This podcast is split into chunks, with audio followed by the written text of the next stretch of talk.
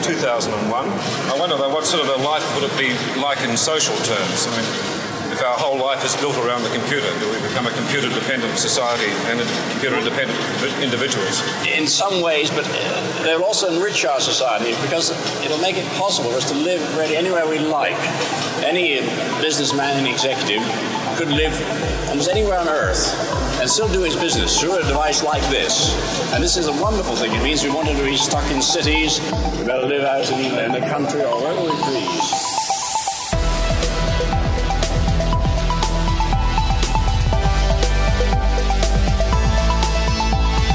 Broadcasting from Brisbane, Australia, this is The FOMO Show.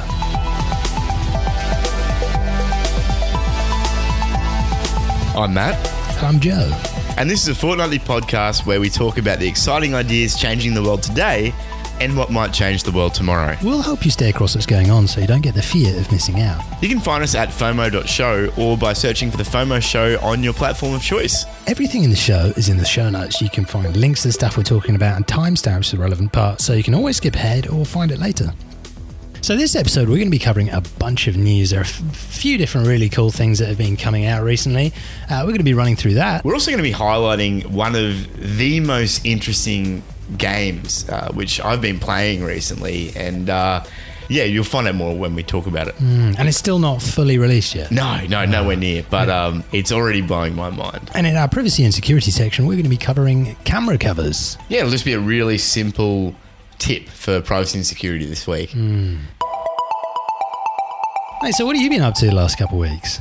Uh, well, I uh, finally finished the AA bill article, which I've been working on. We covered the AA bill, which is Australia's new surveillance uh, law, which basically affects everyone in the mm. world. Um, I recently, and we covered that back in episode 34 and I said, "There's an article coming." It took me a little bit longer than I thought it would, but uh, finally got it out. So it ended up being about a 35 minute read. Mm. I think that's what Medium told me it was about a 35 minute minute read. Uh, but it goes into the assistance and access bill in a lot more depth than what we went into on the podcast. Yeah. Um, I've also been playing Star Citizen, which uh, we'll talk about a little bit later mm. in the show.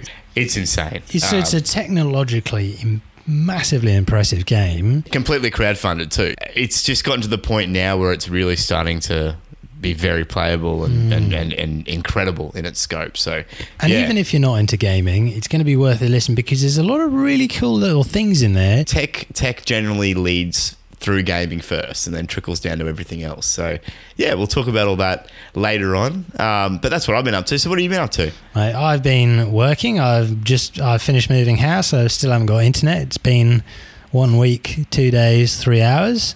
Um, but you know, I'm I'm still here.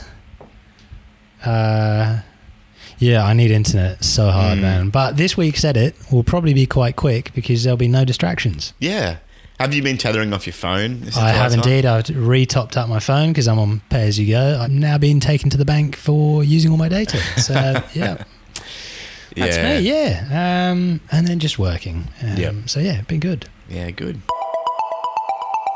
Little quick bit of disclosure: this podcast is not investment or any other type of advice. Oh, we're not saying you should buy anything at all.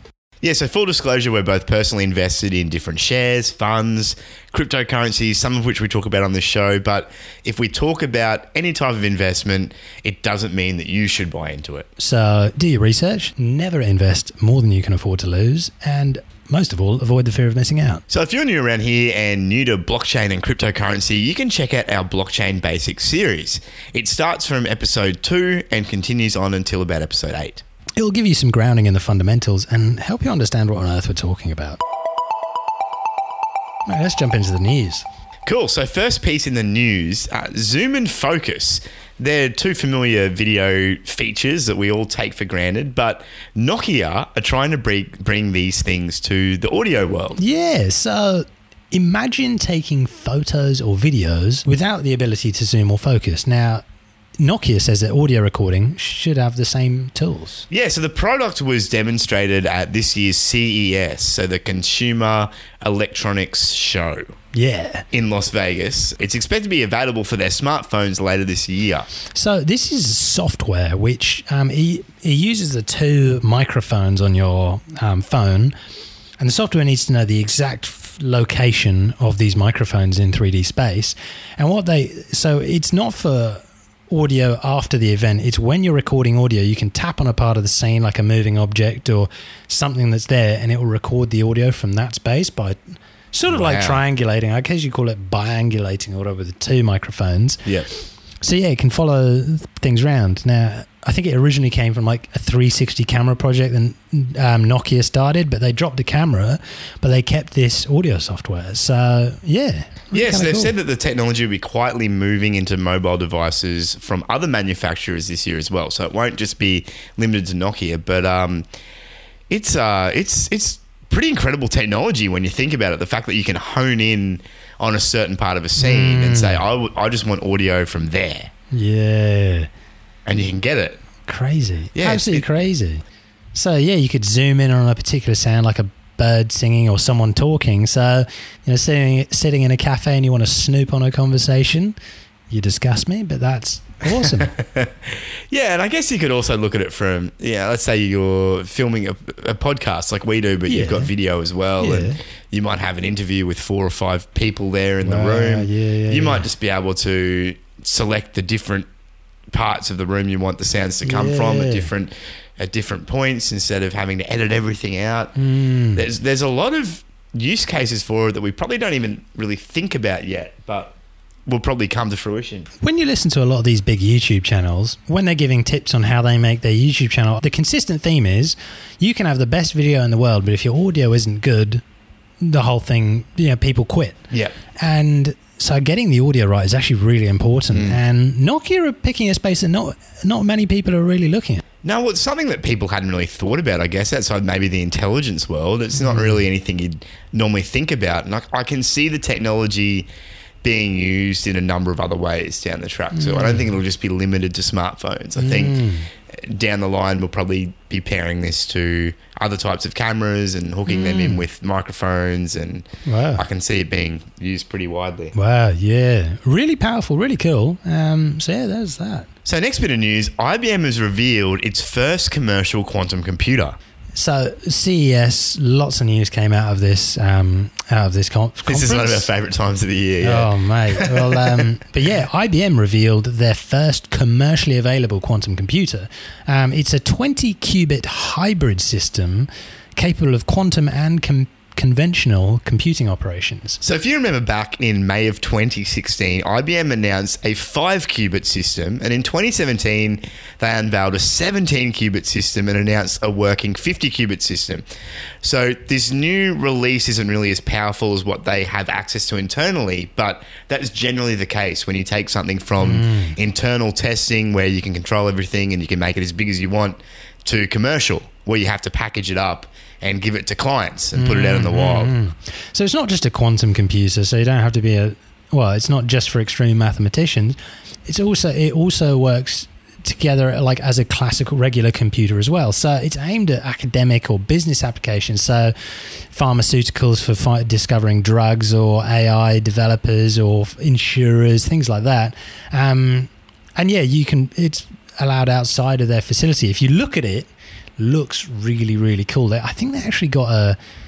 Yeah, so there's there's a description on how it looks and how dope does this sound?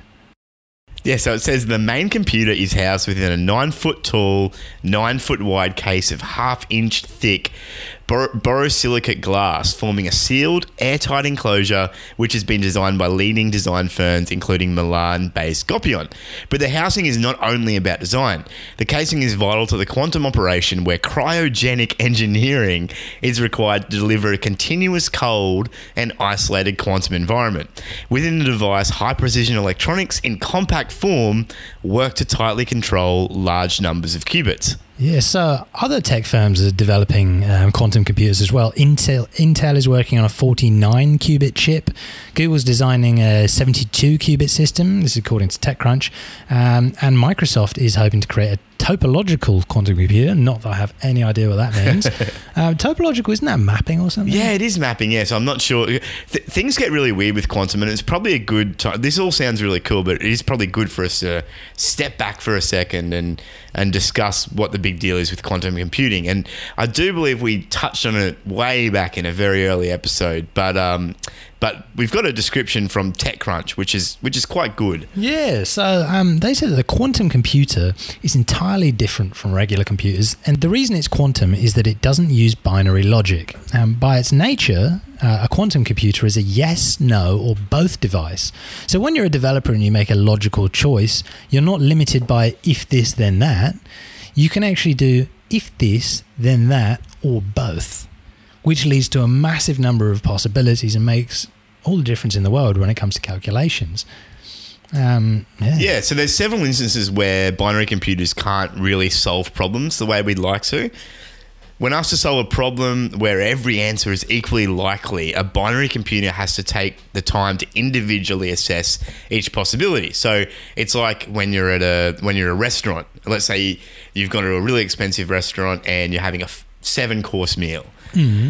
That meal wouldn't come out to you all at the same time. You know, you get Yeah. one at a time. So Yeah, they'd, yeah, they'd say, "Here's your entree. Here's your um, here's your starter. Here's your main. Here's your dessert. Here's your blah blah blah." Seven different meals. But a quantum, and and that's kind of like what a binary computer is like. It, you have to investigate each and every possibility one after another, and you kind of run down the the run sheet of different types of programs. But with a quantum computer, it's kind of like someone you're at a restaurant and they say, "We're going to bring it all out to you at the same time." A quantum computer would look at a really long program, which might take a binary computer 30 minutes to process, and it would say, Well, I can process this all at the same time, Wow. Which is really powerful. That's crazy. There are a few different applications that are being looked at. I mean, there's the quantum internet of the future being built with Chinese researchers. Um, now, there were recent breakthroughs, like in 2017, I think. Um, there was the first ever space based video call secured by quantum encryption, which is pretty crazy. Yeah, the, the scary flip side is theoretically, a quantum computer could p- crack 128 bit encryption almost instantly if it was given the same resources of computing power as a binary system, for example. So mm. It's gonna it's incredibly powerful in its complexity. The best way to look at the change quantum computing represents, TechCrunch says, is to compare it to binary computing in the exact same way you would compare the iPhone 10's capabilities with those of a Timex calculator watch from the 1980s. Apparently, at 100 qubits, a single quantum computer processor would theoretically be more powerful than all the supercomputers in the planet combined. One of the biggest takeaways from quantum computing in what's been talked about for the last couple of years and what it can do is that it potentially creates some huge security risks. Because what they say is well you can take these classical encryption mechanisms we have like 128 bit 256 bit and there's different algorithms that run that. And the the reason they're so good is because with a binary computer system you have to run through all the different permutations one after another. Mm-hmm. And so it might take you i don't know millions and millions of years to successfully crack a uh, 256-bit encrypted system, just brute forcing it. But with a quantum computer, because you can look at all the possibilities at the exact same time Just as you've got enough power, um, it you just you can almost instantly find the solution and away you go. So it's the keys to the castle. It way. really is. Yeah. So I guess that in in in a sense for cryptography means that cryptographic protocols or cryptographic methods Mm. Probably like they're not cheap to come up with and they're very very smart people who do it but it sounds like there's actually a need to get even stronger encryption Yeah, yeah, and, and, and we don't really know what that will look like because if you have to encrypt something using a quantum computer, um, what, what's the process for that? You know, what what algorithm do you use? Can you even come up with an algorithm that can be the shield against the quantum computer's sword, or does it just mean that encryption's done for? Hmm. These are questions that no one really knows the answer to, and it's and 10 years ago or even five years ago, it was just theory. You know, people were like, oh, well, sometime off in the distance, we'll have to deal with that problem. But it was kind of assumed that it might be 20 years, 30 hmm. years. But Google, IBM, Microsoft, they're all pushing for this as much as they possibly can. And it may be that we have to ask these questions in two years. Is that power already available? Yeah, well, that's the thing we don't know. And then you then you look at cryptocurrency, and you have because Bitcoin's secured with I think a two fifty six SHA two fifty six, and there's some other algorithm that one's the hashing algorithm, the other one's the actual security algorithm, and I can't remember which is which off the top of my head.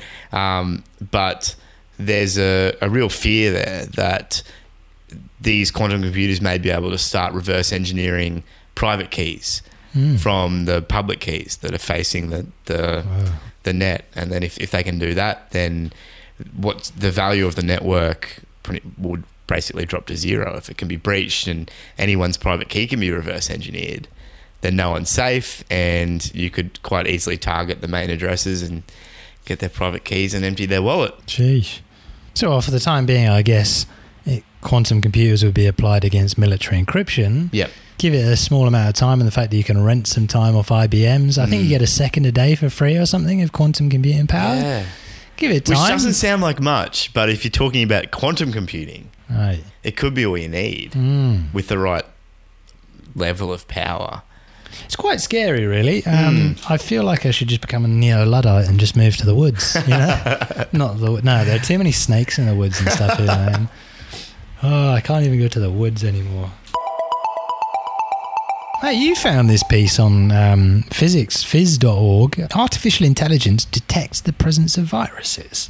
So to understand it, you really have to understand how this concept called biosensing works, and we'll try and make this uh, as as least dense as possible. So the article says that many biosensing applications rely on characterization of specific analytes such as proteins, viruses, bacteria, among many other targets, which can be accomplished using micro or nanoscale particles. Basically, the particles on these like proteins, viruses, and bacteria they're they're coated with a surface chemistry, mm. so they form clusters, and the the higher the concentration of these these particles are, the larger the number of clusters.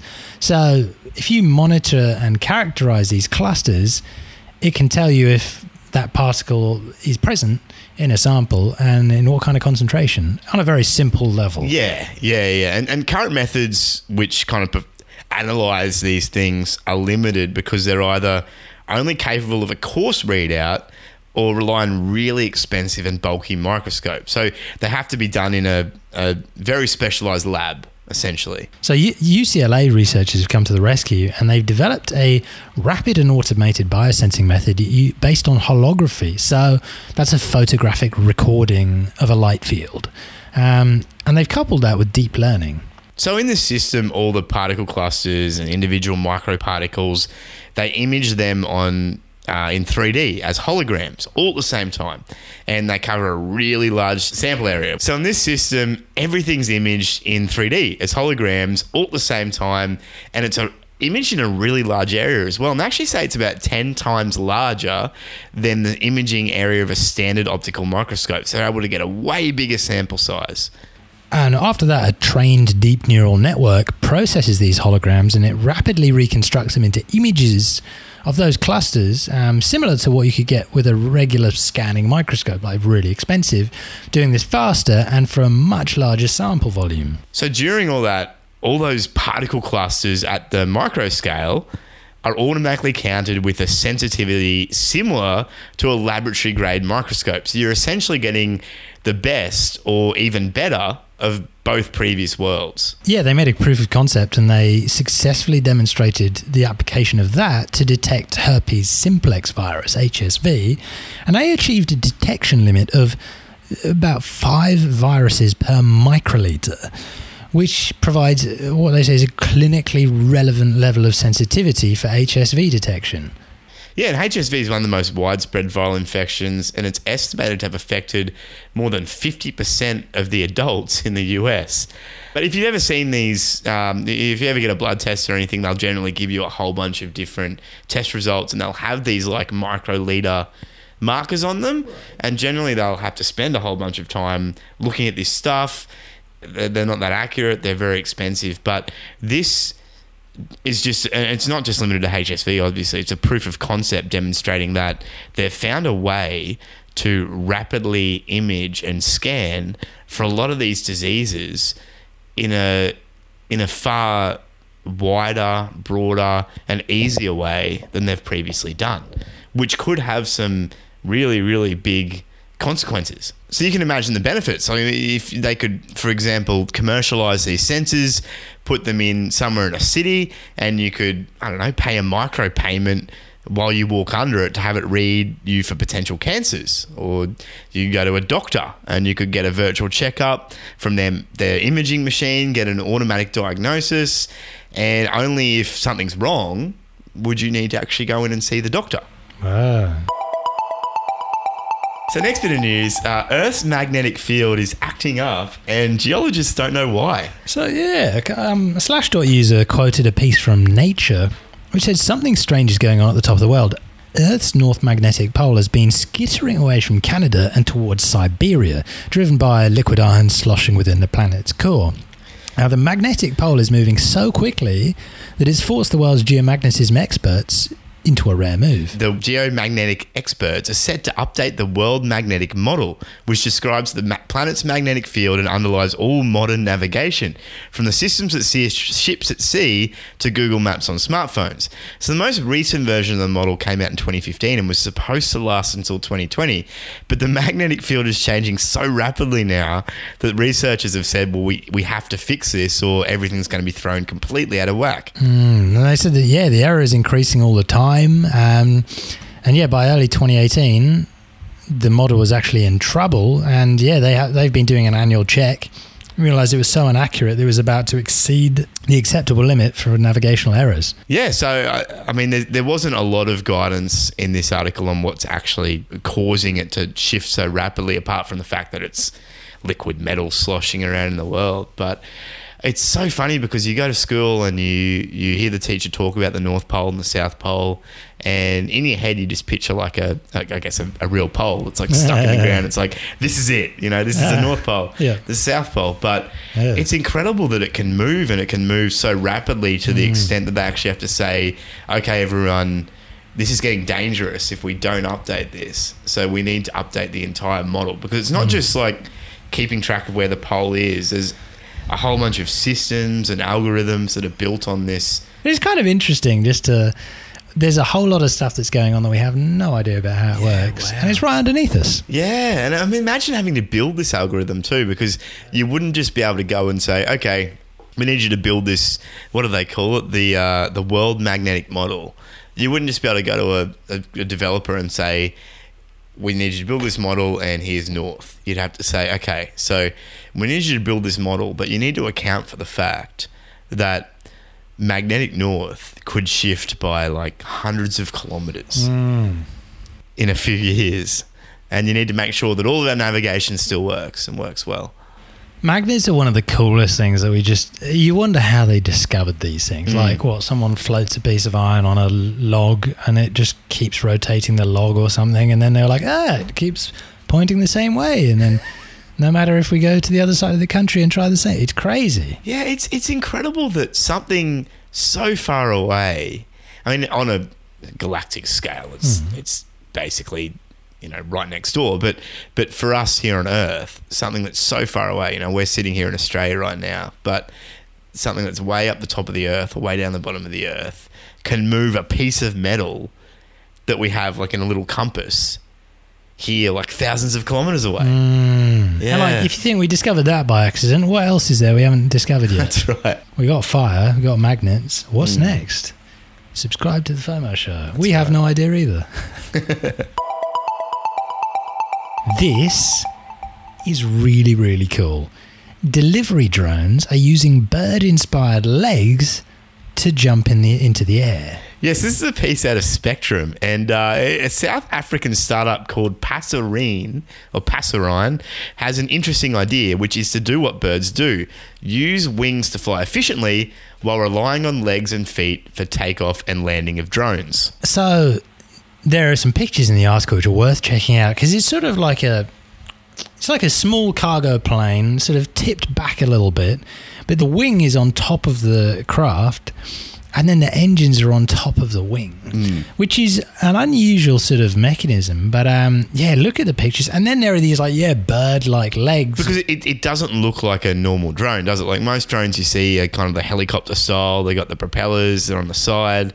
This is more like a, I guess, a UAV. Yeah. You see UAVs before that the, that the military uses. Yeah. It's, it's kind of looks a bit more like a, a real plane. And um, yeah, so it's a fixed wing drone, and these over wing engines create what's called a blown wing, where the engine exhaust passes over the top of the wing and over a portion of the wing flap. So the, the forced high speed air um, generates a massive amount of lift, two or three times the lift of a conventional wing. And since the air is coming directly from the engines, you get the lift even if the aircraft isn't moving very much. So what that means um, is that you can actually you can jump up with these legs and then put a massive amount of draft. So you don't actually need a, a long runway, Yeah. um, which is actually really a cool idea. So it's a lot closer to like a vertical takeoff and landing then. Mm-hmm. So the, the blown wings that the air, the drone has uh, can't lift the aircraft off the ground by themselves, which is where the legs come in. So you can think of the legs sort of like self-contained and reuse as uh, like a self-contained and reusable catapult system hmm. that the drone carries with it. So they're spring-loaded and they provide the majority, about eighty percent of the energy required for takeoff. Wow. And then, yeah, after takeoff, they retract into the fairings so they don't cause drag. And yeah, flies just like any other fixed wing aircraft. And once it gets to the destination, the legs are used in reverse. So it slows down, the drone slows as much as possible, extends its legs, and then uses them as shock absorbers. Wow. So what this means is that you can have all the advantages of a fixed wing drone, which is payload, speed, range, and efficiency, along with the pinpoint landing capabilities of rotorcraft, which is like the drones that we see around the commercial drones. Um, but you don't have to compromise with some sort of hybrid design. So the Sparrow can't hover like a rotorcraft does, uh, which is a slight limitation on the missions it's able to perform. So it might not be ideal for camera work, for example, but that's okay because they've got their eye on deliveries. Really, that's the thing they're targeting. All these different deliveries, especially with that, what Amazon is starting to do with their delivery system, and uh, and the big thing about those deliveries is that the rotorcraft which they're using now don't have a very long range, they don't have a big payload, and they don't have great speeds, but what this can do is it, it will allow a lot bigger payload, range, and speed, but they're able, but it'll be able to take off and land on a lot less than a conventional drone. Now this is really interesting because I was when I was driving across the across Australia, um, I was I was I was chatting with my girlfriend who was in the car, and we were talking about how it would be really cool to get drones for the po- remote post offices, Yep. so they could get post out faster to these remote places. Yeah. I say remote, these country places in Australia. Yeah. I was thinking, and we were chatting. You know, what do you get? Do you get a drone that has to sort of land on the on the tar- regular roads or something like that, and then you need a bit of takeoff, and then you could take all the parcels, and it wouldn't cost too much. La, la, la. But then something like this actually solves all the problems because we're you know, we're thinking like how many of these places are actually going to have a runway or amount of road that you could take mm. off and land on. You could actually land in the, you know, on the back of the post office. Yeah, and, and, and you'd be using a lot less fuel than the trucks they send out there or the cars. Yeah. Uh, they can operate autonomously. And it reminds me as well of there was an article, I can't remember whether we mentioned it on the podcast or not, but there was an article about a year and a half ago by a guy named Nathan Waters, I think, and he wrote this article about the a city of the future, essentially. Oh, yeah. you remember Yeah, this? yeah. Yeah, yeah. yeah. And uh, he was talking about how you could have these uh, shipping containers, and they Oh, could run around on electronic drivetrains, and um, you know they'd pick you up from the airport, and it'd be a self-contained hotel, and it could just auto, you know automatically take you to a beach resort somewhere, and the beach resort would be like a essentially like a Lego. This big frame that picks up these containers and drops them into the view. Incredible article. But in that article, he talked about the fact that while you're driving, sitting in your little self contained hotel, relaxing after you got off your flight, Yeah. and it's taking you to your destination, it could have a little flap in the roof where, let's say, you order Uber Eats or something, the drone could just hover above, drop the food in, and uh, Yeah. and take off again, and you've got delivery on the go. Mate. And uh, before, with the rotorcraft or the conventional drones, that kind of thing probably seemed a lot further away because th- these these con- these rotorcraft just don't have that much distance and they can't carry a Yeah, lot. But yeah, yeah, yeah. This I can see why these guys are targeting delivery drones so much because that kind of stuff probably isn't too far away either. And it means that they can match speed, they can do all sorts of different things, and they'll have a lot more range. They'll be able to land a lot more flexibly, but then take off again too, Hmm. pretty much straight away. So, Which that's the thing is, is as if logistics are just moving to heavy objects. You know, post is like letters are going to be less, parcels are going to be more. It's just exact. It's really cool. and they go twenty four seven too. That's the thing about drones. It's not uh, post. You you can only have it. Your human driver has to drive it at a certain time. Um, there's all sorts of restrictions, but these drones can operate very autonomously. They run on GPS. Yeah, I, I, I can't see a future where we don't have a bunch of these in our skies in the next five or ten years, just doing a whole bunch of the tasks that we um, that we do because there's more room in the air.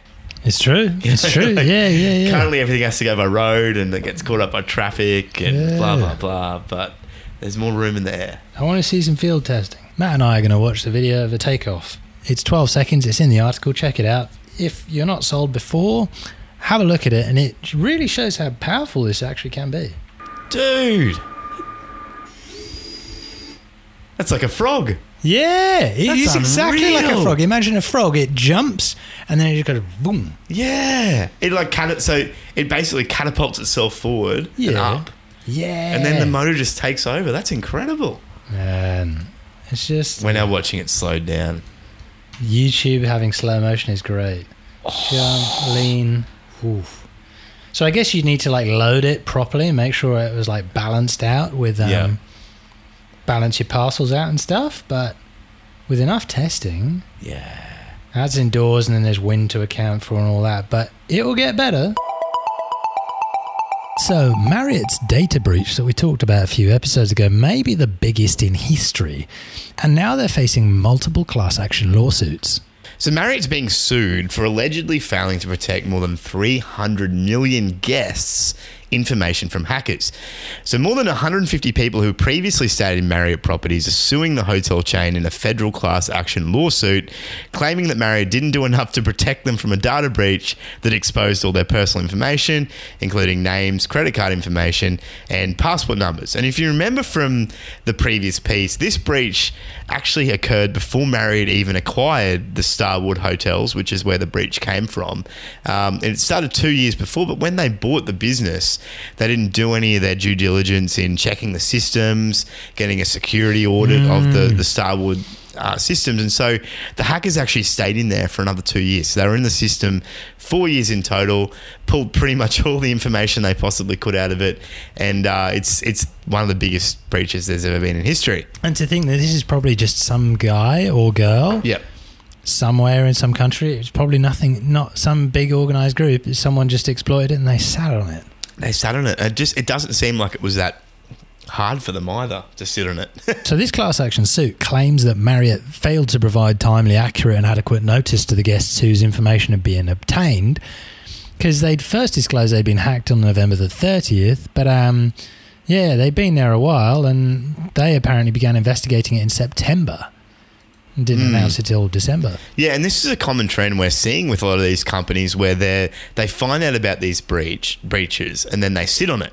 They don't tell anyone, and it can go for any number of months. There's a number of breaches which haven't been talked about for almost a year after the companies found out about it. But Equifax recently, uh, there's they're having some issues of their own. Some of the executives because they suspiciously sold their shares, uh, and it's turned out now that they were guilty of insider trading, or they probably will be found guilty of insider trading because they sold their shares a few days before the announcement came out that they'd been hacked. But yeah, hackers obtained unencrypted passport numbers of 5.25 million guests and all you need to do is tie that up with their name and That's right. username and passwords and all that, as well as yeah, 20.3 million encrypted ones. So at least they were using some form of encryption.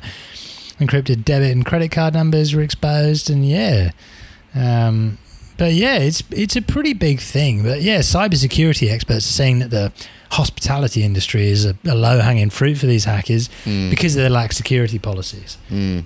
Yeah, and it's very hard to um, to register for hotels or anything in hospitality really without they seem to require a lot of information from you they don't really need and i've found this because i never give my name where I don't have to to all of these places. And some places I get away with it fine, but other places they'll say, no, we need your license or we need your passport or blah blah blah. And there's no need for them to have any of that Yeah. data, but it's just a part of their their process. And I think hopefully this will begin to change some of that. And they'll talk to their lawyers or their cybersecurity firms and they'll say, guys, why are you asking for this stuff? You don't need it.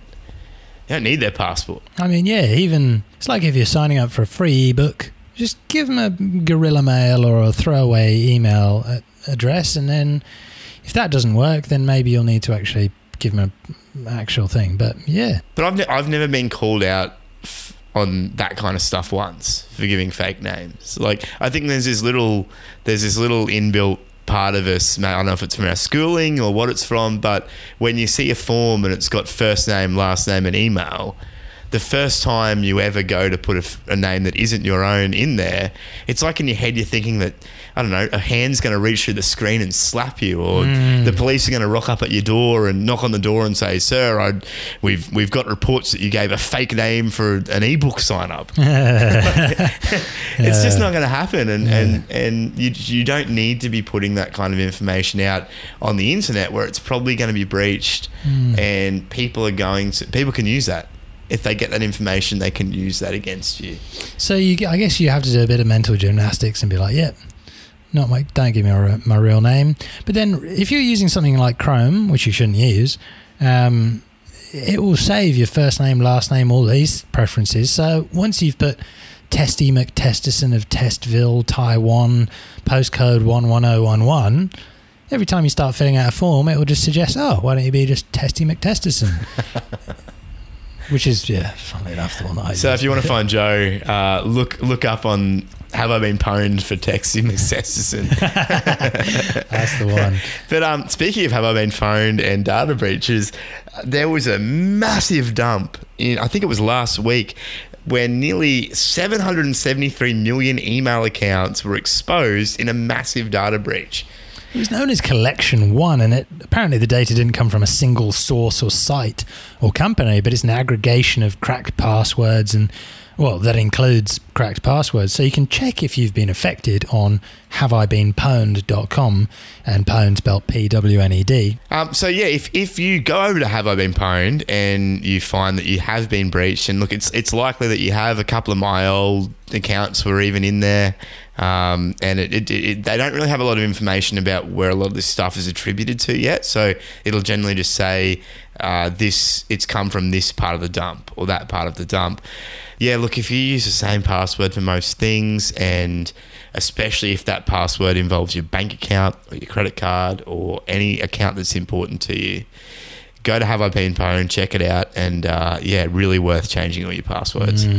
Uh, interesting. There's a there's a tab on the website uh, of Have I Been Pwned called Passwords, so you can actually type in you know your commonly used passwords, um, and it, if one has been seen on one of these databases, it'll suggest that you'd you know better better try a different password. If I'm a hacker and I find this massive list of passwords, you can create a text document with common passwords, and then you just brute force those on logins Yep. and you just run them all past certain things, and yeah, Hackers have programs for this kind of stuff too. There's there's a bunch of programs out there where they can feed in these the, the details. They can feed in the emails, feed in the passwords, and then it will just run essentially crawl over the net and just try and log in wherever it can. and it's not worth trying to play into these geniuses' hats. You just got to Mm. respect them, and yeah, just yeah, Change your passwords. yeah. Following from this, venture capital investments in cybersecurity have hit record highs in 2018. So this is from darkreading.com and according to new data from the Strategic Cyber Ventures, it shows that venture capital investments and average deal sizes involving cybersecurity firms both reached record highs. Uh, so, for example, VC funding in 2018 for cybersecurity was around about 5.3 billion dollars for cybersecurity companies, which is a whopping 81% higher uh, in 2016 when they actually witnessed a slowdown. And uh, the number of deals in 2018, which was 332, was slightly lower than the 345 deals in 2017, but the deal size was a lot bigger. Just yeah, lots of lots of things are happening basically. Yeah. Cyber is needing security. You can get paid for for your hacking skills. Yeah, you can. So Tesla has uh, introduced a bug bounty for their Model Three, and the the reward for fulfilling the requirements of their bug bounty is that you get your own Model Three. So um, I've been secretly learning how to hack because uh, I want my own Model Three. No, not really. So electric. Uh, so Tesla. Um, they said they're partnering with Pwn to Own, which is a hacking contest. Um, well, organisers of a hacking contest in order to help them find security issues in its cars. So they'll partner in the bug bounty program, and the first person to identify a serious security issue in their vehicle will be awarded a Model 3. So hackers can win prize money between thirty-five thousand to two hundred fifty thousand by discovering vulnerabilities in the car's software. Those who can identify a previously unreported bug can expect reward money between $100 and $15,000, while successful researchers' names will feature on Tesla's official website's Hall of Fame, which, uh, knowing Elon, will probably be launched into space or something. Put up in lights above the Earth or on the moon or something. Uh. Yeah. but uh, yeah, so if you are a budding hacker and you want to win uh, Model 3, participate in this contest, and I'd be happy to share your Model 3 with you.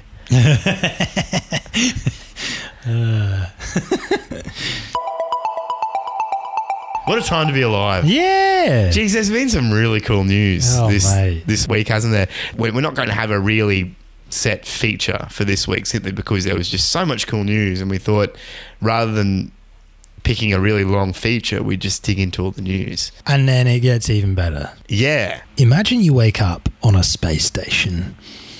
You get out of bed, you go out of your room, you get in a lift, you go up a floor, no, 10 floors. You get out and you go to a bar, you sit down, you order a whiskey, you, sh- you know, you, you sort of swill it round, look at the ice cube as it moves round. Then you go outside, you see a bustling city around you, you see brands, you see companies, you see spaceships flying through the air you get into a spaceship, which is yours, and you fly out into the universe. Now, this is just a tiny descriptor of the beginning of what is possible with this massive space multiplayer game that you can play with your friends right now. And Matt's been excited about it for a really long time. So let's get into it. Star Citizen. This is a massive multiplayer space simulator. You've got a whole solar system. You've got sunrise, sunset. You've got spaceships. You can you when you die, you get sent back to the start point. You got to get your spaceship again. You can travel at hyperspeed and all that sort of thing. You've got cities. Every planet has detail. A lot of it's being generated by computer, but using very clever they call it procedural generation. So there's here's what a city needs. Generate a few of these. People are, you can watch on YouTube. People are discovering new things on new planets. There's a massive ecosystem, and I'm not doing it justice. Let's start uh, by talking about the guy who created this thing. His name is what is it? Chris Roberts. Yeah. So his name's Chris Roberts, and he is the creator of the Wing Commander series. So if you were around in the 90s, even if you were just a little kid like me, um, you probably would have come across Wing Commander. And Wing Commander was essentially like the space fighter game, had a massive storyline. It was, pro- I think it was the first game to use movie cutscenes within the game. Uh, so you remember back when games used to have like real live action movie scenes. Well, that Yeah. first started with Wing Commander, Wow. and he brought on a whole bunch of actors. Mark Hamill was one of the big ones from uh, Wow. Luke Skywalker from Star Wars. That's who Mark Hamill is, and a bunch of other people. And it was, I think it was Wing Commander one, two, three, and four, and it was a big deal.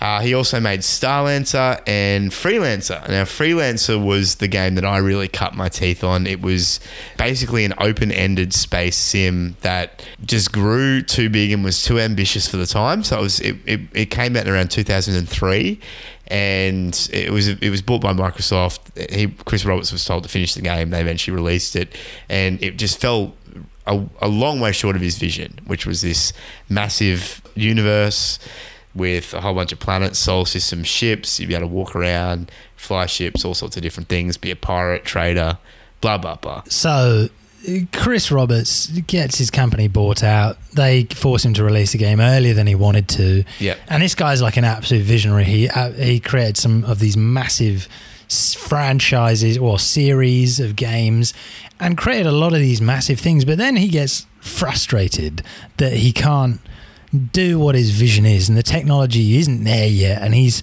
super frustrated so he actually didn't he dive into cinema Yeah, so he basically said, "Well, I can't. The technology is not here yet for games, but there's some really cool things happening in cinema, and maybe I can learn a lot from them." So he went to Hollywood, and ended up producing some some quite good movies. Uh, One of them was Lord of Lord of War. amazing film which is a really good film. Um, another one was Lucky Number Slevin. Yep. Uh, there was, a I think, Outlander. He he produced as well, which is quite well known. Uh, I think he was executive producer on The Punisher too. So, Right. uh, number of different films, and so he basically just abandoned games and went and did that. And uh, that was the last a lot of us heard from him for a long time. But you'd been an ardent follower, and I, I guess you'd kept your ear out. Things went quiet for a while, but then you got pretty excited about something. What was that? Yeah, so in 2012, uh, there was this. I was just browsing the- the internet as you do, and somewhere on Reddit, I found someone talking about the fact that Chris Roberts had re-emerged, Yeah. and he was teasing this new project that he basically didn't give any information on at all. It was just like, we're going to have a live stream on the 10th of the 10th, 2012. And that was, I think, a couple of months away. at the time. 2012. 2012. So, Wow. so six and a half years ago. That you had to register for this live stream, and to register, you got this golden ticket. So it was kind of like this Willy Wonka kind of deal where it was meant to be really special. And uh, so I was, of course, I was like, it's. People were kind of debating on what it was going to be. Some were like, it's going to be another wing commander. Others are going to be, it's like another freelancer. And freelancer was what I wanted because uh, I just it was my favorite ever game. It was incredible, um, and it teased so much of what could be possible if we had the technology. And yeah, so t- tenth the tenth rolled around, and the live stream started with this. I think it was about a five minute video of this massive spaceship flying through space, all these people jumping on spaceships, these other people attacking them from behind asteroids, and this massive battle and it just looked incredible. And then Chris Roberts came out on stage. It was this like announcement with a little live audience, and he was like, I went away for 10 years. Technology wasn't there, but technology's there now. I'm back. We are going to build the most complete game that's ever been built in the history of gaming. But we're not going to do it how everyone else builds games. We're going to crowdsource this whole thing. Wow. So, how much money did they raise? So they raised uh, six million in the initial crowdfund, uh, which was at the time was the largest crowdfund ever done for like online. Wow. And and uh, and at the end of that, they said, "Okay, we've done this six million dollar crowdfund. We've had all these stretch goals. We've now." Decided we're going to do a massively multiplayer open universe with completely realistic ships, FPS combat, all sorts of different things. Should we keep the crowdfund going or should we just use the money we've got? Keeping in mind that if we keep the crowd fund going, we can do more, we can go for longer, we can make a better game. The community elected to keep the crowd fund going, and so the crowd fund's still going today. Wow. And I think they've raised about 170, 180 million dollars Wow. uh, by now, but it was just the mo- pe- not many people knew about it at the start, even during the Kickstarter. But as more and more people found out about it and saw what they were trying to do, more and more people started backing it. From what I've I've I've heard and what I've seen is that they publish everything's really transparent. So they're doing like what weekly or monthly reports, is it? Yeah, so they do a big quarterly report. They used to do monthly reports, but I think it's a quarterly report now.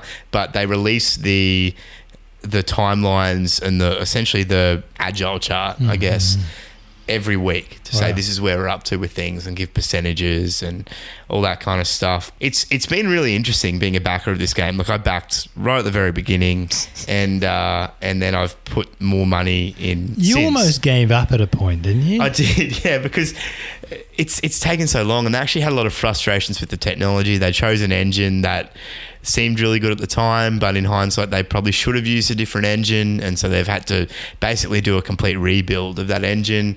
Um, they've had a studio they used to do a part of the game folded, and it turned out the tech that they built just wasn't what they were meant to build.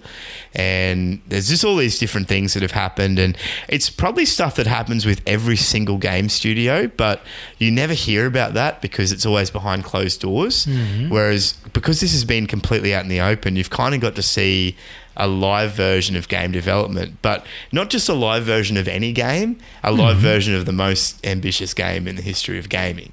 Um, Sheesh. and uh, and so it's, it's that's been really interesting, and so it's, it has been what nearly six and a half years of development since it started, um, but things are really starting to come together now, in a in a in a really incredible way. It's been in open beta for a couple of years now. Alpha, Alpha. Yeah. Sorry. so it's still in alpha mode. still so in alpha, yeah. in progress. But there's been a lot of. I mean, I first saw gameplay when you showed me probably a year ago now, Yeah. maybe a bit over a year ago, and it looked incredible. This is a triple A.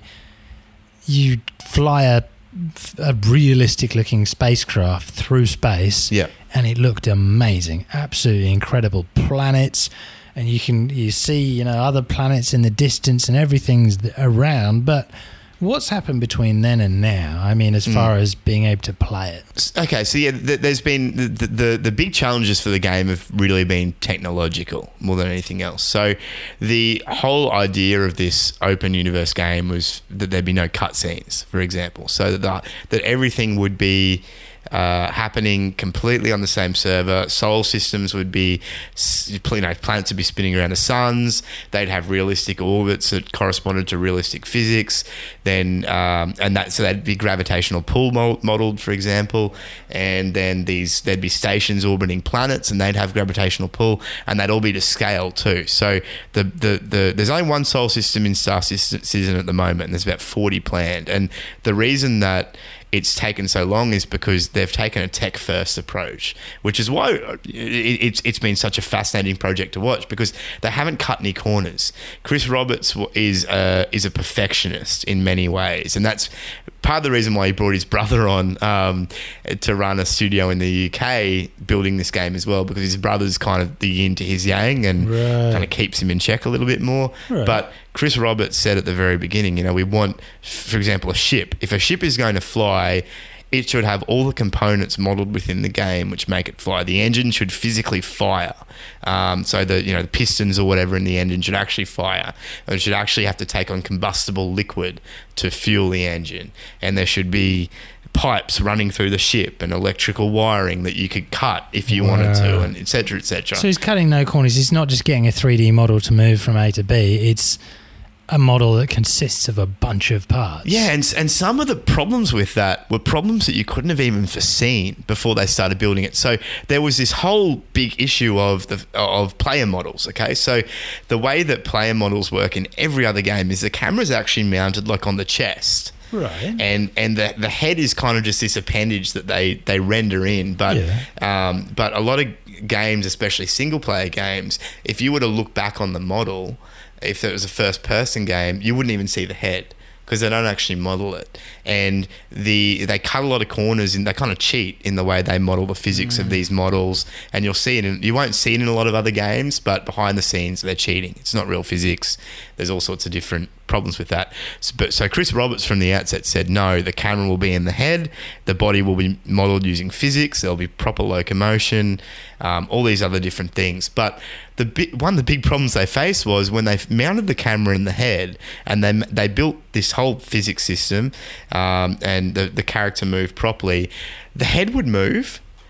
And so when you were when, and, and so in an early version of this this alpha, you'd walk around and your head would be moving, and everyone was getting sick Wow. because his head was bobbing from side to side. And so, what every normal person would do would be say, "Well, okay, we just got to cheat a little bit. We just got to make the camera work." But Chris Roberts says, "No, that's not enough. We need to build a mechanism like what we have in our human brains." Uh, and eyes to to level out this movement. So when you when you walk, for example, in real life, your head is kind of moving and bobbing, but you but you don't. Your mind kind of counterbalances that, and you, your vision still kind of stays the same. It doesn't make you sick, um, and so th- they built the technology for that into the game. And so now, when you move around in the game, you, your head doesn't move around, but it's not because they've cheated; it's because they've they actually made things more in depth.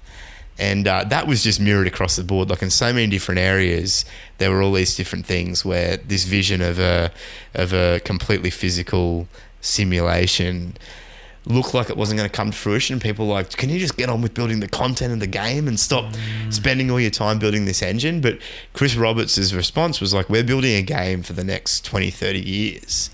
You know, when we need to get this tech right because once we've got the foundations right, everything else will follow. And um, you can go look it up. They had a, they had a big issue with getting the ships to work properly in, in simulated gravity because most games that have ships in them, it's kind of like on a wire. It doesn't really work the way it should. But every thruster in the game, every sm- from the small thrusters to the massive ones, all works on, on real physics and it, it all has to fire on different degrees to, to move the ship around. And you can actually see that happening when you move these ships. So what we're looking at is an architectural m- masterpiece, Yeah. which is would be a spaceship within an architectural masterpiece, which is the game, the framework for this to run on. Now, Yeah.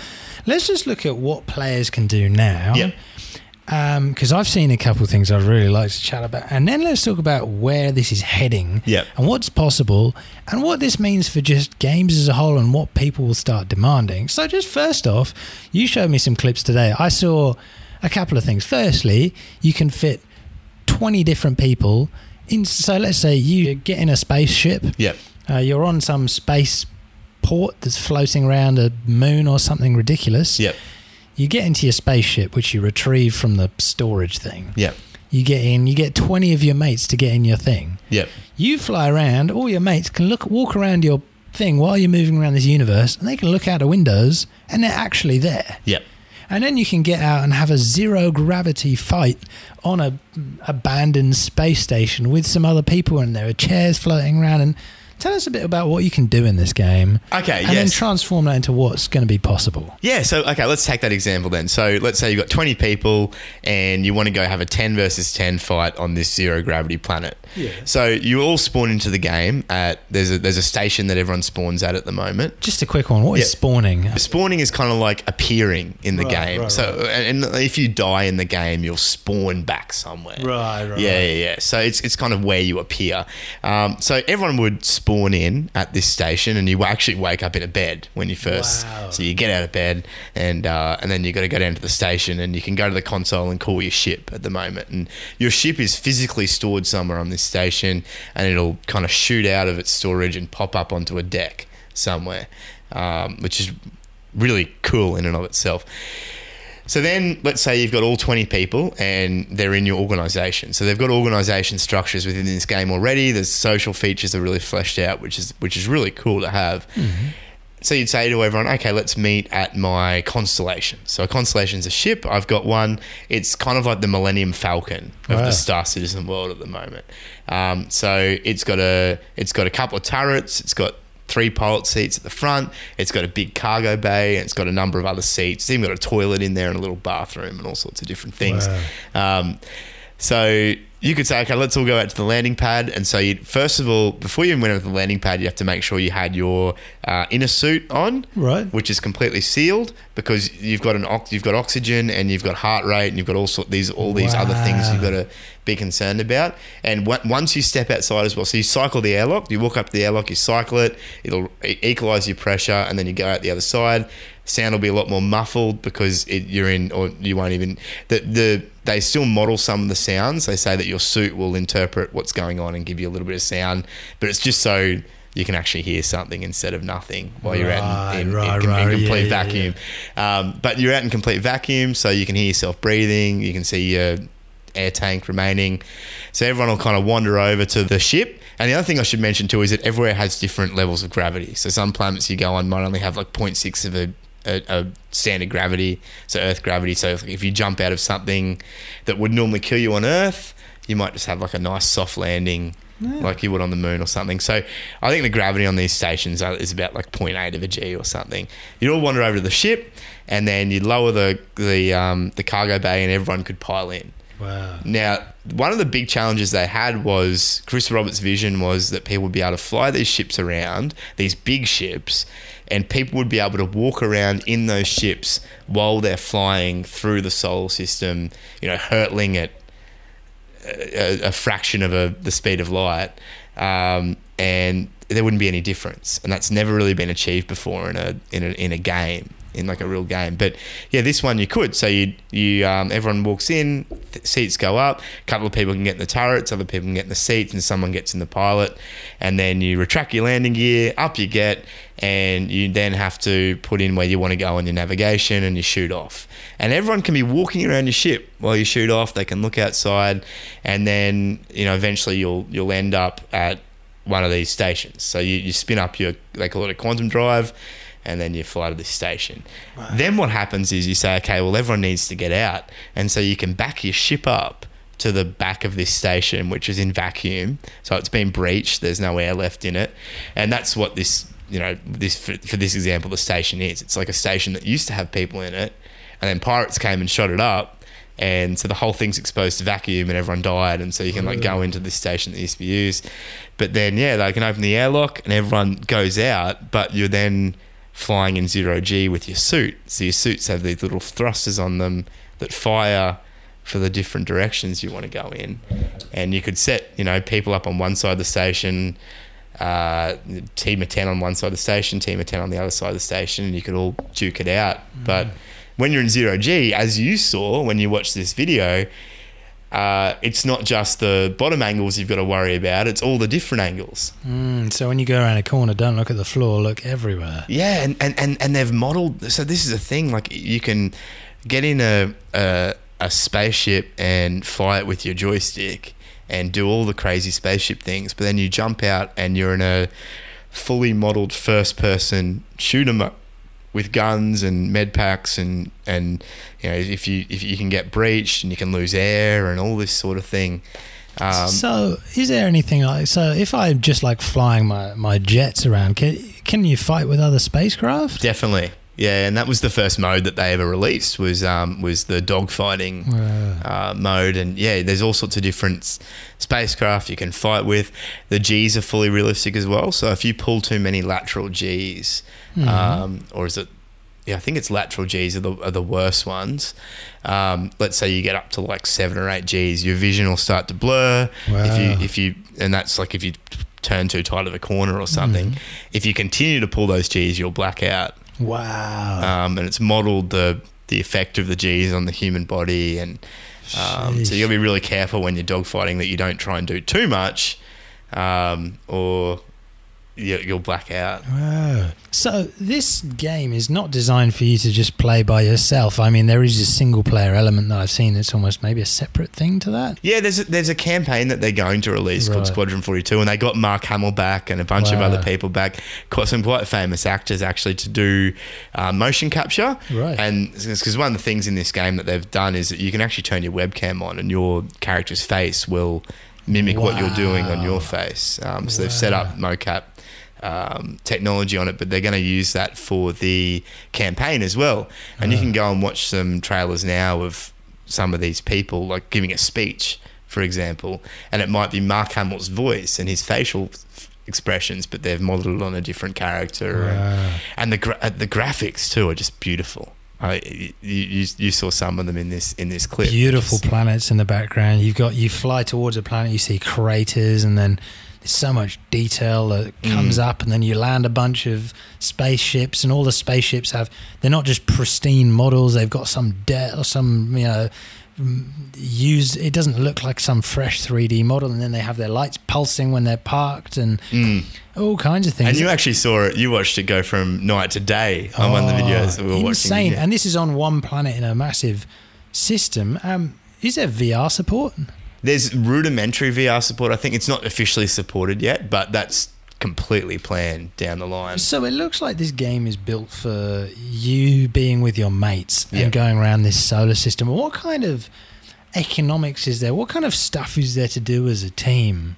And Yeah. what is the at least what is the plan for those teams as well? Because I, I saw some stuff about mining companies on there, Yeah. but I have no idea what, what is this all about. So you can actually mine now. There are there's a there's a ship that will let you mine. You can you can go find some asteroids, and there's a bunch of asteroids in this system, and there will be more in the the bigger game as well. But you can mine for resources. You cut chunks out of these these rocks, and you can find different resources. And there's a whole system for that that they're building. Um, and then you'll be able to sell that. I think that there's a rudimentary commodities market at the moment, but it'll be it'll be fully fledged by the time the game comes out. Um, there's all sorts of different missions they've put in there now. So there's um, there's delivery missions. There's you hunt down criminals. You clear out stations. There's all sorts of different things that they've got. Um, and then I think there's even some exploration missions in there too. Um, and yeah, you can take people on your ship. A lot of the really interesting stuff I've been seeing recently is from a couple of streamers who are setting up basically like 50, 60 man engagements with all sorts of different types of ships. And uh, Joe's actually bringing up one of those ships right now on the screen, which is called a Hammerhead, which is, I think, the biggest ship in the game at the moment, uh, which has a bunch of turrets on it. It fits a whole bunch of people, and you can have everyone essentially walking around this massive capital ship while it's flying. Sheesh. And then you showed me this massive one. Is that the the That's a different one there. That's the uh, Idris, which is like a proper capital ship. And Yeah. so that's something that's in development. So th th it looks like they're going to be massive organizations and clans that are going to end up appearing and warring and having economies and stuff. Well, How big was that big ship? Because this is all going to be real stuff that you can use in game with hundreds of people. Yeah, that that big one is is hundreds of meters long, uh, and the number of decks high. You can fit a whole number of a whole bunch of smaller ships in it, and uh, that was the big technological challenge they had to surmount in making the game. And they're almost there, and it's why they focus on tech first. Is that to have say hundred people on a ship, moving, shooting through space, and to have the ship, you know, if you're flying past it and you know you're you're say you're a thousand meters away, um, you have to see that ship shooting past. But the the the engine has to be able to handle not only those two ships shooting past each other at a fraction of the speed of light and rendering them to each other, but it also has to keep all of those people walking around on that ship localized to that ship you know and, and, and essentially have them having their own experiences and it'll feel like they're just on it because it'll to them it'll feel like they're stationary because hmm. that's what it feels like when you're traveling like on a train at 150 kilometers an hour you don't feel like you're um, like you can't feel the wind wind whipping your hair and you don't feel like you're flying through the air. You just feel like you're on it's almost like you're on nothing. It's almost like you're just stationary because your your velocity is relative to that vehicle.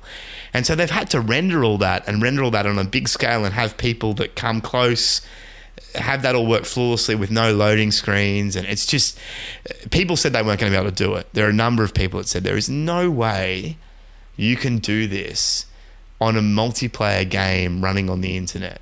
There's just no way. And uh, they're using it, this technology called um, Amazon Lumberyard, and they, it, it's. I think they're also using something called Object Container Streaming from Wow. Amazon, and uh, it wasn't really designed for what they're using it to do now, but it's at the point now where it's actually starting to work. So they're using cloud services from uh, you know whether it's Amazon and um, to support massive amounts of users. Yeah. And because this is going to be this is people all around the world. Yeah. Can be jumping in on this, or how will that? How does that sort of work? Yeah, yes. I, th- I think at the moment there's three different regions. There's US, Europe, and Australia. Right, that makes I, sense. I think the uh, eventual intention is to try and amalgamate them as much as they can and Mm-hmm. just have kind of localized areas and work the pings out somehow. But that's still a, a, a fair way off. Um, but uh, th- their goal is to have basically unlimited people in the region without it lagging everywhere and and struggling like you see with most games. That's what happens. And the, the goal with using Amazon, who are essentially at the forefront of server technology, was that that was their best bet to work with. And they've done a lot of the work themselves, but that was the best bet for them to work with um, to get this to work. And, and you can watch videos now where they've got 60, 70 people in the same place and there's minimal lag, minimal rubber banding, all that kind of stuff. And the, the render distances are incredible. Um, so they really are building something that is designed to be a complete world.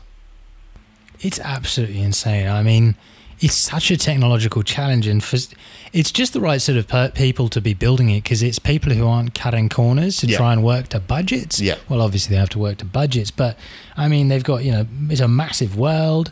There's massive maps. There's galaxies. There's all kinds of things, planets spinning around other things, and other things spinning yeah, around. even the that. orbital mechanics, like they, they've they've made sure that they built the orbital mechanics from the ground up to be completely accurate, which is just incredible. And at the moment, you can only visit one system, but what they've actually done, and, and this is just across the board, they take this approach. They said, okay, we could spend a whole bunch of time building, say, 40 systems, mm-hmm. or we could spend a little less time building and we could handcraft them, or we could spend a little bit less time build 40 systems, or a bunch more doing like what No Man's Sky or Elite Dangerous did, which is kind of like do procedural generation, but everything's kind of a little bit samey Just- once you go to a few things, and it's not, and, and it's not. The planets aren't that big, and you know it's not Yeah, that yeah, special. yeah. But they've taken this kind of hybrid approach where they're building a huge amount of assets, and they're actually building algorithms and programming them as much as they can to work out what sensible architecture and structure of building looks like. So like what what does a how does a small town work? How does a small settlement work? So it's like you don't have two hospitals next to each other. Or Yeah, what is it? yeah, and like a train. So, so there's a city now called Lorville in the in the game, or I think it's a planet, but they've got a landing zone there now, where there's a complete subway system which they've procedurally generated through Wow. the city. Um, So that means no, very little human input. very little human input. That they kind of that they've still done some human input into that particular system because it's the first one, but their goal is to essentially set a whole number of parameters and then have the computer generate something unique but sensible in the parameters they've given it.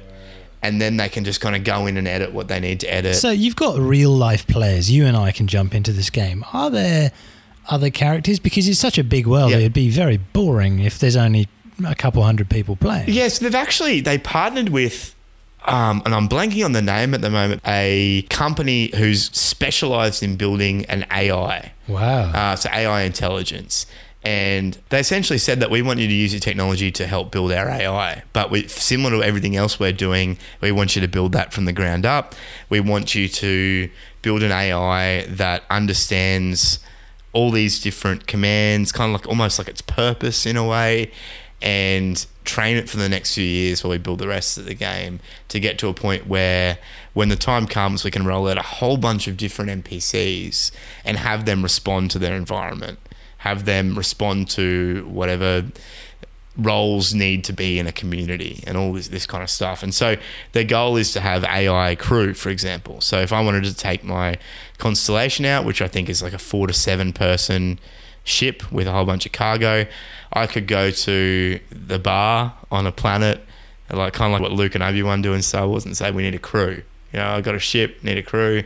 Um, and you could hire NPCs to come on that crew and do different jobs for you, and they would act quite reasonably. They'd kind of do what you need them to do, and you'd pay them and all that kind of thing. And and uh, yeah, they are beginning to populate a lot of the world now with NPCs, but they're they're still teaching them a lot of the stuff, so they're not there yet. Each different system will have its own market. They've Wow. accounted for like the realities of space travel. They will have these like gates which you can travel between systems in, Right. but the communications essentially you'll have to have like a ship that goes from one system to another and then broadcasts like all the news and all the new messages and then to send a response it'll have to go from that one uh, it'll have to wait first of all we'll have to wait for light speed to send the messages out to where they need to be and then wait for the returns which could take an hour or two. And then it'll have to jump back through that system into the other system and then send the transmission back out into that one. Wow. so, yeah, they're, they're kind of saying if news breaks somewhere in one system or if an event happens, it'll take a while for it to filter out to all the other systems because it's got to you know account for light speed, it's got to account for jumping through these things, and yeah, Mate, this thing looks enormous. Like I'm just looking at the economic concept of this. So Yeah. it looks like to me this game is being built for at least it's going to be from what I'm I'm seeing it looks like it's going to be the game that a lot of the uh, space simulator fans are going to be playing for the next decade or two. yeah, decade easily. And I, I dare say it's going to be the game that a lot of other genre fans play for the next decade or two as well, because the FPS, the first person shooting element of this game, is unlike anything else you'll ever play, and it's it's better.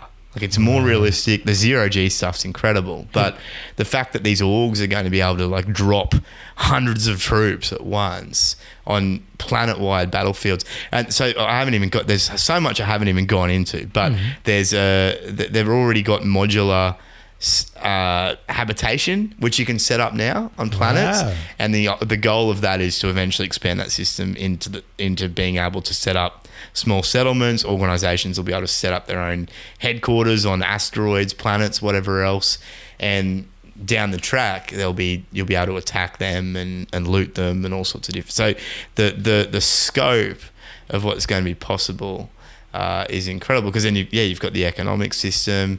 The the level of immersion and detail in this as well makes me suspect that a number of our real world use cases for like VR technology for example may spring from this game simply because of the degree of detail they're building this game in the the, the, the economy this game is going to have um, the level of detail ev- everything. So yeah, the, the scope of it is just breathtaking. It feels like a cult classic that hasn't been released. I mean, uh, I'm seeing this diagram of the economy. You've got the population node. They need food, water, you know, building materials.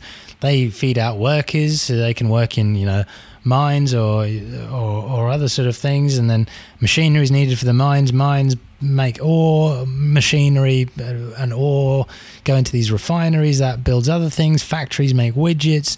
And that's just for making widgets. And and that's that's that's a chart. So at each stage of that, you would have NPCs sending out missions to players to to bring that, that equipment to them to fulfill the different chunks. So it's the, their goal with that is to have essentially emergent and non-linear mission giving. hydrocarbons, ores, magnetics. You got circuits, processes, all kinds of ex- like massive concepts. Yeah, I'd, I'd recommend for anyone that, that is curious about any of this stuff, go on the Star Citizen website. We'll put the link in the show notes. And there's also a wiki and a tools, um, which we'll put in as well. There is a breathtaking amount of information for this game on their website, on, on their wiki. There, there's been so much material released. This is the beauty of having a crowd-funded game, um, is that they've been accountable to the community from the very beginning, and they've been releasing all sorts of material to the community from the very beginning. And the exciting thing is, you can watch and see what we're talking about right now. Go on YouTube, search Star Citizen, and you, if your jaw doesn't drop with the capability of these graphics, then you're probably a gamer already. But even then, it's such a marvel to see what's being built. Yeah. And, and so it, it is available to, to play now. Um, you can get in the game for, I think, about uh, it's about $45. Um, but we'll put a uh, we'll put a referral code in the game. I think you get a discount with the code. Um, it'll be one of our codes, so you can support us a little bit as well if you use that. But uh, yeah, we're probably going to um, begin doing you know an event or something in this every now and then. Um, so if you want to play with us, uh, definitely let us know because we, we we will be playing this a bit. So that Star Star Citizen, um, incredible potential. So much Yeah. that there is there, and we're sort of do, not doing justice to the years that you've you've been watching this for with keenly, but really exciting stuff. Yeah, and like it's playable now. That's the thing. There's there is so much you can do now. Um, and and and I mean, I got it. Um, I I got it running on Linux a few days ago as well. So I've, I'm, Oh. I'm now. It shouldn't really run on it yet because I haven't really done any work on it. But um, but yeah, it's it, they've they've built it that well that it can run on a, a system it's not specifically designed for just yet. So. I, I could talk for hours about this game, and Joe's got a video playing right now of um, some new gameplay footage they brought out of one of the different landing zones. But there is so much of that around. There- There's a wealth of stuff uh, out there. I'd recommend go checking it out if you're at all interested in technology, even if you're not interested in gaming. The technological feat that this game represents is uh, is just incredible. Star Citizen. Star Citizen. It's When- impossible though. What they're building. That is was the thing, man. Because I was just like, I was like, maybe when I'm 40. But they are like their goal is to make it as immersive as they possibly can. Can you take a glass of whiskey onto a onto a spaceship? Though that's the question. Oh, I reckon you could stock your you could stock your cabinet with. Oh man, I'm so I just I'm so stoked that you're excited about it, Mate, I, we're I- buying I've been it. so excited like- about this for so long. The thing is, like, I can't shell out money for something that's not, you know, like Battlefield V. I only play Battlefield, but I can't play buy that game Yeah, because it's. I'm just not going to get. Well, I am going to get fifty bucks out of, of value out of it, but it's just not. It's not what I need. yeah, yeah. Whereas this, I need. this like well, this is more than most game you get in most games already, and it's So it's true. just in alpha. So we get all the boys. Yes, We're all sitting at home in Yeah. our own individual homes. yeah, One We- of us is in VR. yeah.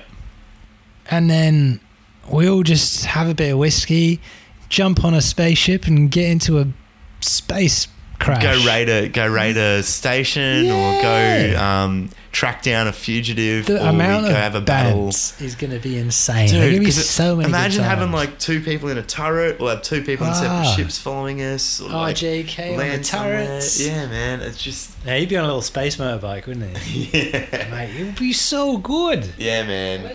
mate. Ah. Anyway, We gotta, we gotta, we gotta play some Star Citizen then.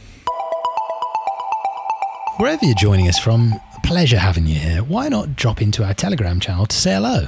Uh, it's fomo.show slash telegram. So, quick uh, privacy and security segment this week. We just wanted to talk a little bit about camera covers, and we thought it was a it was a pertinent time to talk about this because both Joe and I now have covers on all of our cameras. So, on our phone, on our laptops, and on any webcams we've got. So yeah, you can buy them off eBay, Amazon, or yeah, or just for just a couple dollars. It Probably it costs more in postage than it will in the actual thing. Yeah, It's a little slider that you stick over your mobile phone or laptop camera, and it just covers the selfie cam just when you uh, and you can uncover it when you need it. You just slide it open, and it's just nice to be able to retake that bit of control over your mobile phone. Yeah, I, I got to admit, whenever I looked at my phone, um, I didn't want to put a tape over it because then it gets all like sticky. See, but some people stick tape over their cameras and then it gets all sticky and it's just annoying and it doesn't look very good. But whenever I looked at my phone, I'd always feel a little bit weird because the camera was staring back at me. And if you if that doesn't weird you out, go watch the movie Snowden Oh. because it'll weird you out after that when you find out what most intelligence agencies the level of access they have to your phones and to your to your other bits of hardware. It's just nice to have something physical that actually covers the camera. And the good thing about these little flippy things is that you just you, that it's as easy as just pulling your thumb across it and you can use a selfie camera. Let's say you want to take a selfie or whatever um, but then you just flip it back and you're done. You don't have to Mm. worry about it. So peace of mind for two dollars or one pound twenty-seven. Yeah, so we I think we we put a link in the show notes to one of them. It's kind of hard to.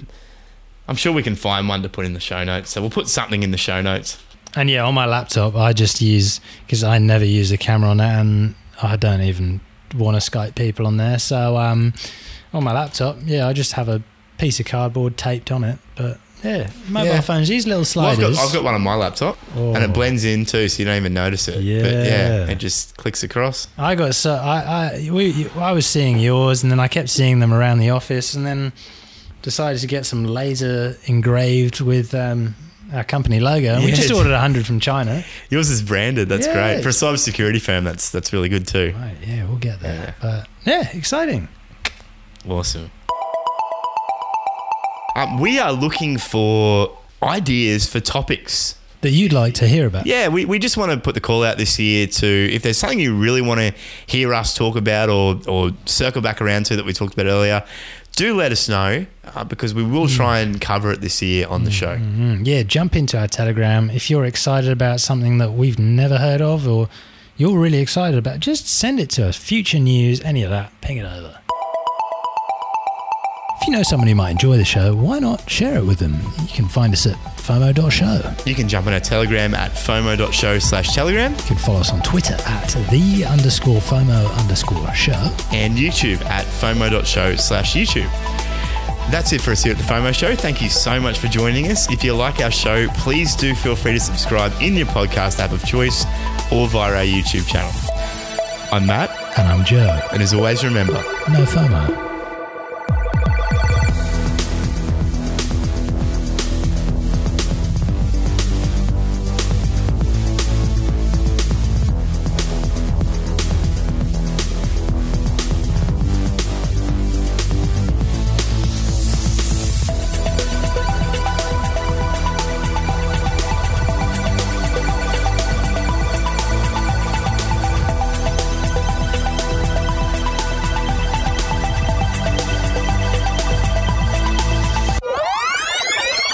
Discovered NoDoz. So you know how I so you've stopped energy drinks. I've, I've come off energy drinks fully. NoDoz. I discovered that you can get a pill that delivers the same amount of caffeine as a coffee, but it's so good. oh, dude, don't.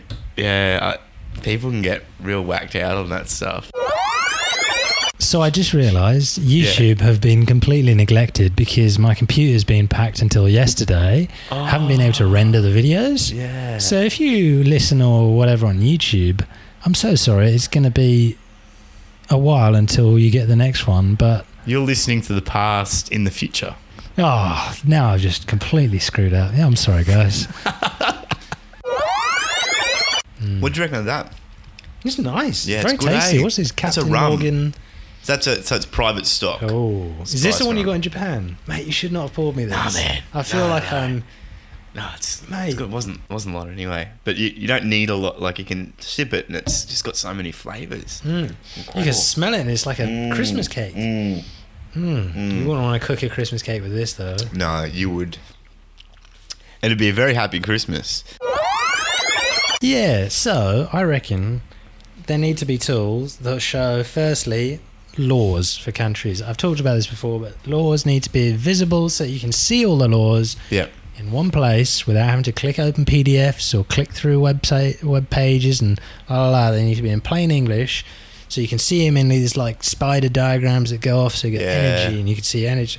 Whatever, I don't care. It's I'm, I'm pipe dreaming here, but also another idea. I'm just thinking of all the work that it'd be. Oh, it's way too much. That's why it'd have to I've be been- crowdfunded, crowd, oh, dude, I've been like going through the. Corps Act today for like securities, the you know process for Mhm. security, and it's just the Corps Act is a dark, dark place. You do not want to go there. Hey, this is the problem. It- They, it's so complicated. Oh, so complicated. But yeah, so there's that. So you can see references painting, pointing to different Yeah, things. You yeah, can yeah. click through and like explore, and you can have it in VR, all kinds of things. Yeah. Anyway, so you need that, and it would have to be crowdsourced because Yeah. no one could do that alone. Yeah. But you could start it and build the mechanisms for it. That's one thing. The second thing was all government um, organizational charts should be online, and the individual workers can be anonymized. That's fine. Mm. But the manager of teams has to be publicly known. Mm. Why?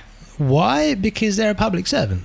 Mm. The public pays for them. Yes. And if not, at least knowing the organisational charts for the government, so people can actually see, wow, there are 930 poli- politicians. Yep. Wow, there are 6,000 people working in research that we're all paying you for. Yeah. That is. US government shutdown shows the same thing, right? Oh, You know, there's yeah. a. We got to talk about this. We got to talk about this shutdown. oh, do we? we? No, we do because Nah. yeah, Nah. you don't want to. Nah. It's too much politics, but it's. But doesn't in- it show that things just keep moving on?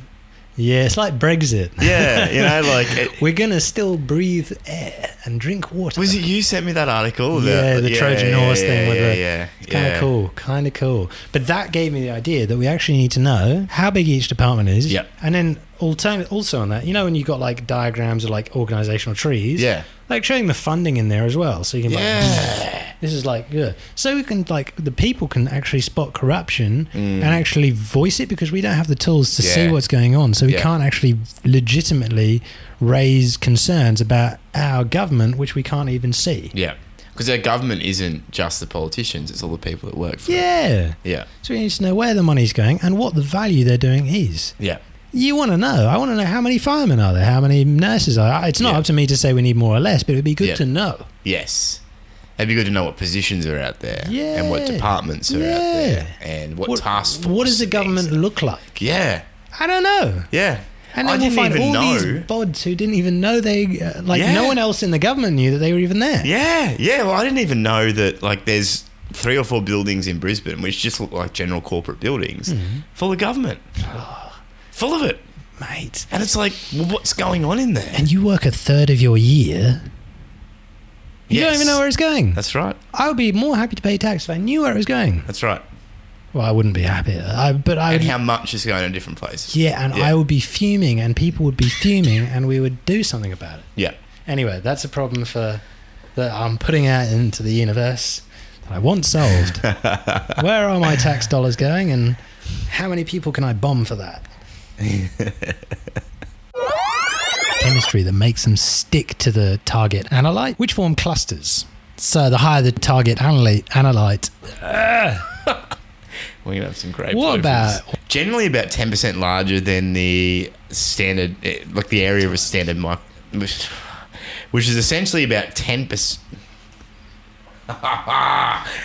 Ah, the bloopers. science, Explaining science. science, eh? Um, let's, let's try this again. Delivery drones are using bird-inspired legs to jump in the into the air. Matt and I are going to watch the video of the takeoff. Yeah, look at that. imagine a imagine a big, like imagine that, but like scaled up. full of people. Ladies and gentlemen, this is your captain. Secure your belts for takeoff. Have you watched The Expanse? There's so many references I just ah. don't have. You gotta watch The Expanse.